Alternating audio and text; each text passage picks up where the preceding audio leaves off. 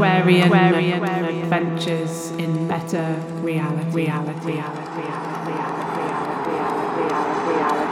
reality, Folklore, Surrealism, and the Mysteries of the Lizard, Episode 1.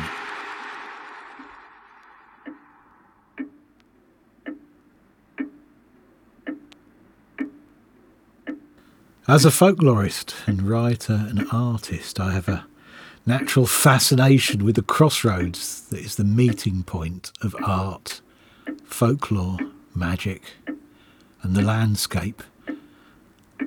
This crossroads, I believe, has the potential to create a kind of liminal space, a space betwixt and between, and this in turn may form a gate through which we may pass. Folklore is rich in songs and stories of these points of transition. In a droll collected by the Cornish folklorist William Bottrell in the mid 19th century, the tale of Lutey, the old man of Cury, wades deep into the realms between the tides and there encounters the mermaid. In the waters that lap the lizard shores, he finds his points of transformation and he becomes the first of a line of Pellers.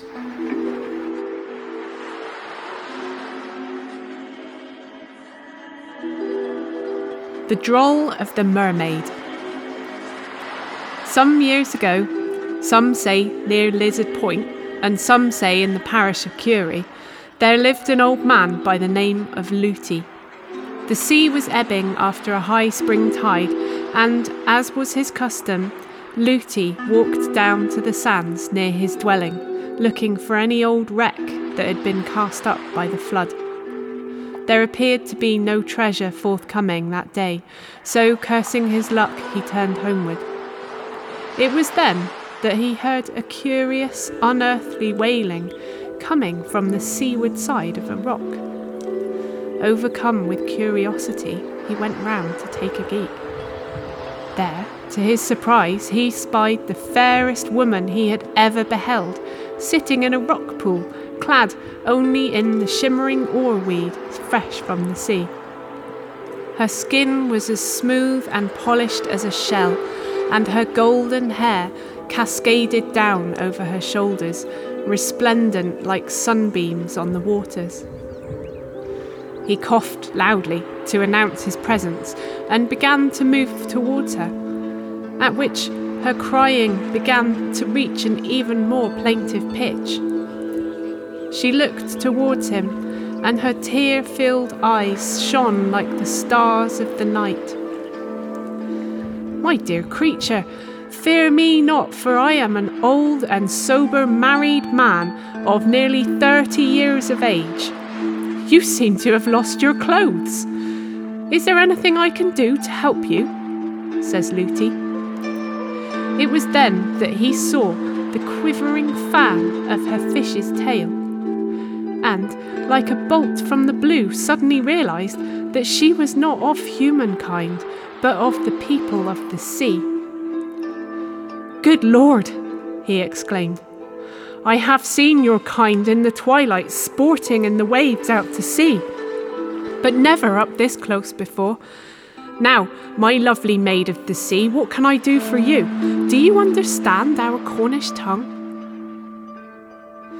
Our people travel to many lands, and we can hear for many leagues distant. Thus we can speak many tongues, and it is you who must fear me not, sat as I am, clad like the naked truth, for this is the custom of our people, says she. So says he, I am not feared to see you without dress and petticoats. In fact, I should like to see you sat up rather than huddled down in the pollen. So up she sat on the rock, drawing about her her mane of hair, and began to recount her woeful tale. Earlier that day, she had left her family to go hunting. Her travels took her to this very beach, where for a moment she had sat upon this very rock to comb her hair, and before she knew it, the tide had turned, leaving her high and dry, stranded in the world of men. Well, could you not just wait until the tide had turned? Lutey asked. Oh no, she replied. Mermen, a very different breed to us mermaids. They are savage and wild, and if I do not return before he wakes, he may begin to devour my children. Her eyes twinkle, and she turned to Lutey. It would give me much pleasure to tarry with you this night and hear of the wonders of this dry world until the tide turned. But as I am sure you understand, I must return. All I ask of you is to serve me briefly and carry me across the sands to the sea. There is no time to waste. As a token of good faith, I will grant you three wishes. Lutey faltered. She swiftly added, I also give you my comb. If ever you have need of me, all you have to do is pass it through the waves three times, calling my name as many times, and I shall come upon the next flood tide, for my name is Morwenna. Lutey was a powerful man. With little effort, he scooped her up in his arms and began to walk across the sands. Now, Lutey was also a thoughtful man and had heard many a tale of those who had made thoughtless wishes and had merely brought ill luck and sorrow upon themselves. He thought hard, but time was short. She urged him on. What will you have? Long life? Strength? Riches? Then it came in a flash. Lutey announced, I only wish for the power to do good for my neighbours. First, that I may have the power to break the spells of witchcraft. Secondly, that I have the power over familiar spirits, that I may compel them to inform me of all I wish to know for the benefit of others. And thirdly, these gifts continue in my family forever. She smiled and commending him for his unselfish desires, said that none of his posterity shall ever come to want.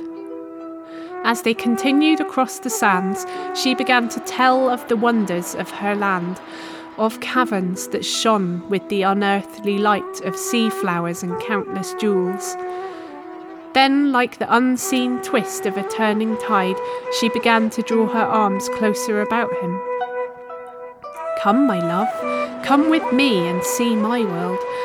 For the greatest treasures of these caverns are the sons and daughters of the land whom fortune has caused to be snatched by the waves.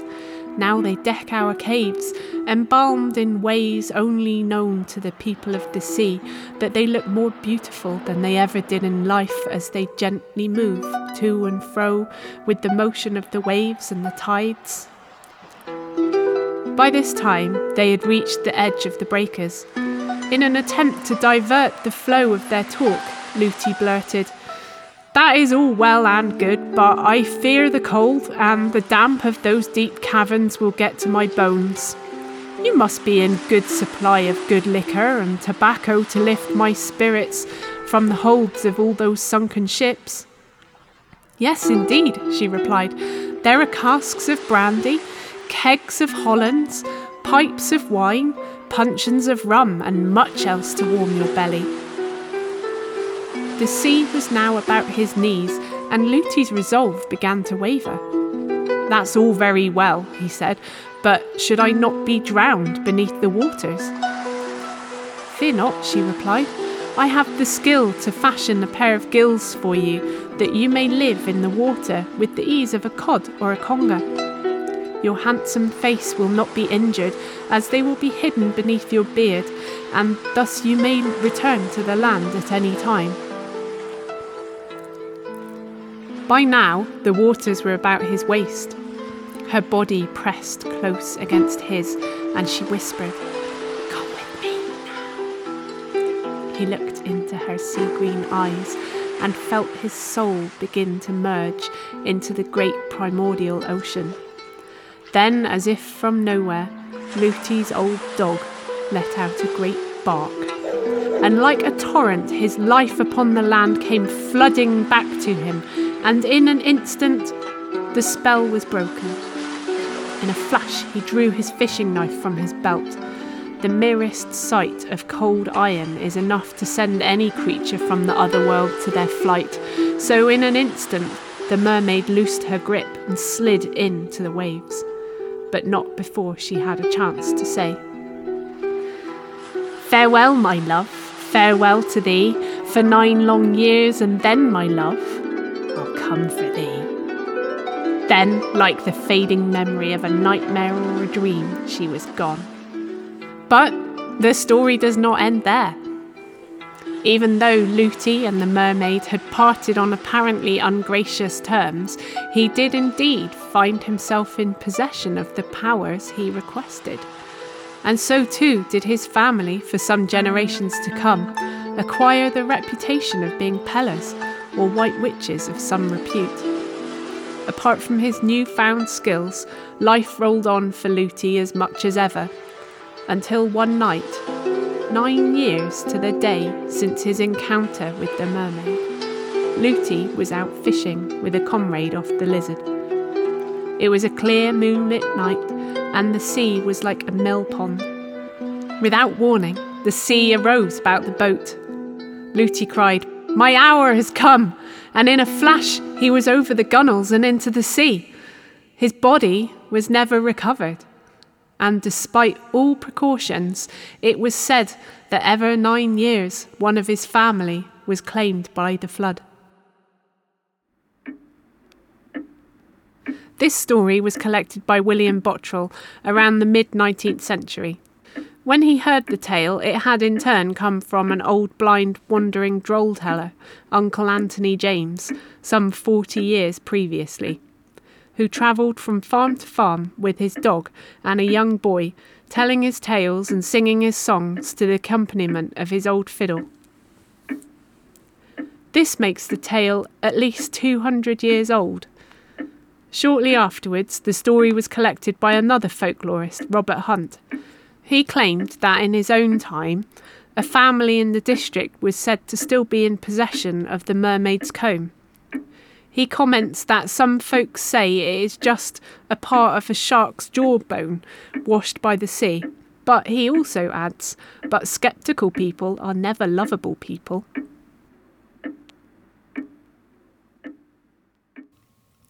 Now, this liminal point of transformation appears in many forms.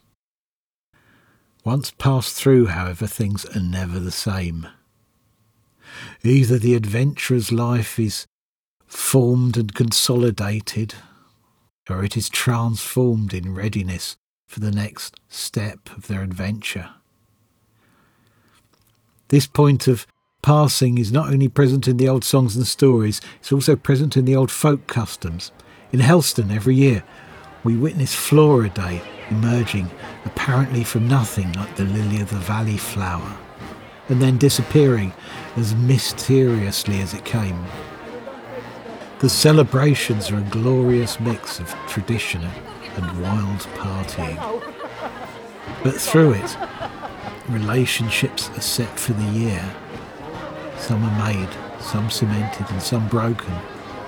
And the people of Helston reclaim their town for their own. It is a gateway of consolidation.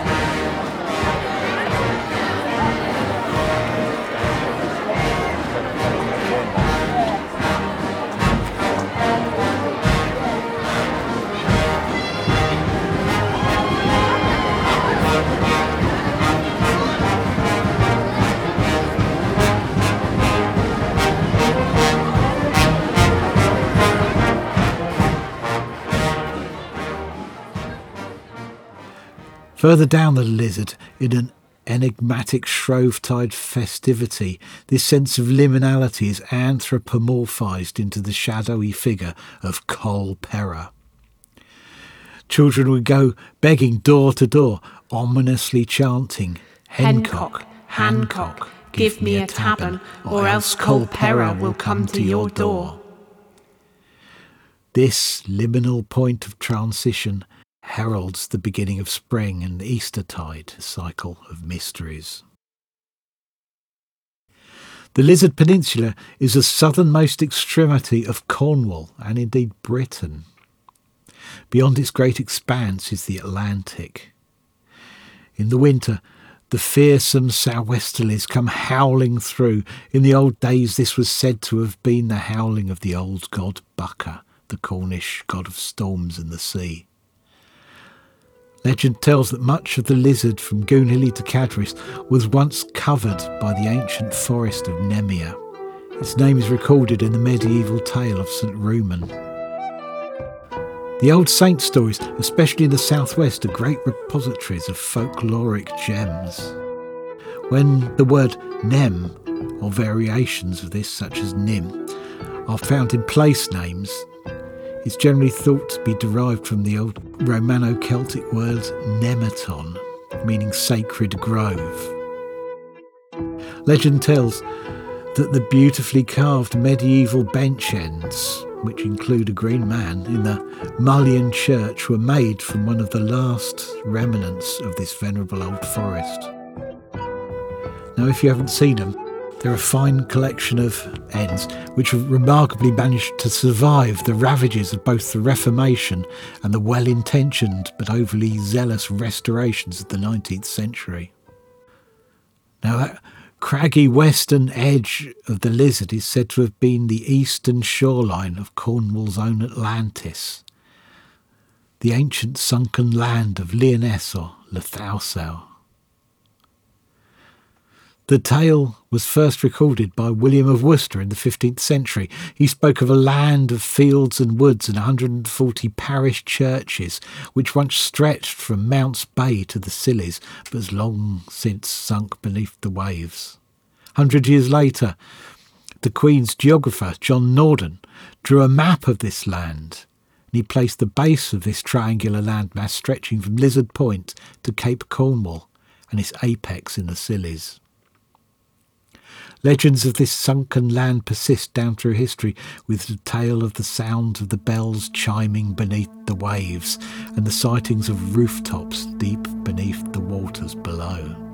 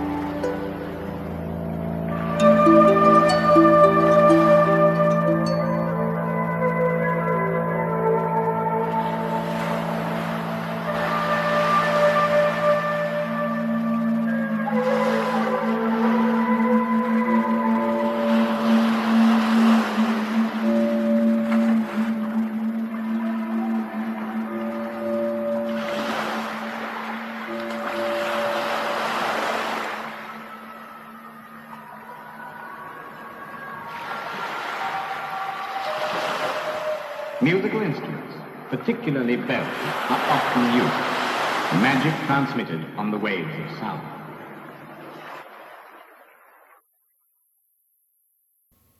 Maybe this is a folk memory of a prehistoric inundation that took place after the Ice Age, separating Cornwall from what is now mainland Europe. The fossilised forest beneath Mounts Bay would certainly corroborate this. And interestingly, there is a corresponding tale of a sunken land of Ker or Is across the waters in Brittany. The peat landscape around Goonhilly would also put Nemea back to this date too, but maybe there is another dimension to this old tale. With this idea in mind, I would like to have a look at several stories that have emerged in and around the lizard in more recent times from this meeting point of art, magic, folklore, and the landscape. In the mid 1990s, while researching in the Museum of Witchcraft and Magic Library in Boscastle, I came across a curious typewritten manuscript entitled The Lizard Mysteries. It began They say that Cornwall plays strange in ways that have never been told. Legends coil like snakes around such places, especially in the lizard. Strange name. One of the deepest parts of Cornwall, not exactly unspoilt, but it's kept its power. There is something here we need to know, something we need in our very bones. The manuscript goes on at some length to describe a transformative, vitalising, and consciousness altering energy inherent in the lizard landscape, which he calls the serpent's breath. This, he said, is presided over by an ancient serpent goddess. He then goes on to describe a lizard Pella cult of shamanic nature mystics who venerate this goddess and wield this serpent power and draw their mysteries from the sunken land of Lyonesse. Pella is an interesting word. One of its earliest usages actually comes from in Helston, in connection with Tammy Blee, Helston's own witch, who in the early 19th century was running a thriving high street practice next to what is now the, the Blue Anchor. Now, it's a, it's a Cornish dialect word of uncertain origin, but has come to mean Cornish cunning person or white witch. Now, back to the manuscript. No one seemed to know where this manuscript came from but at the bottom of it was the name Robin Ellis.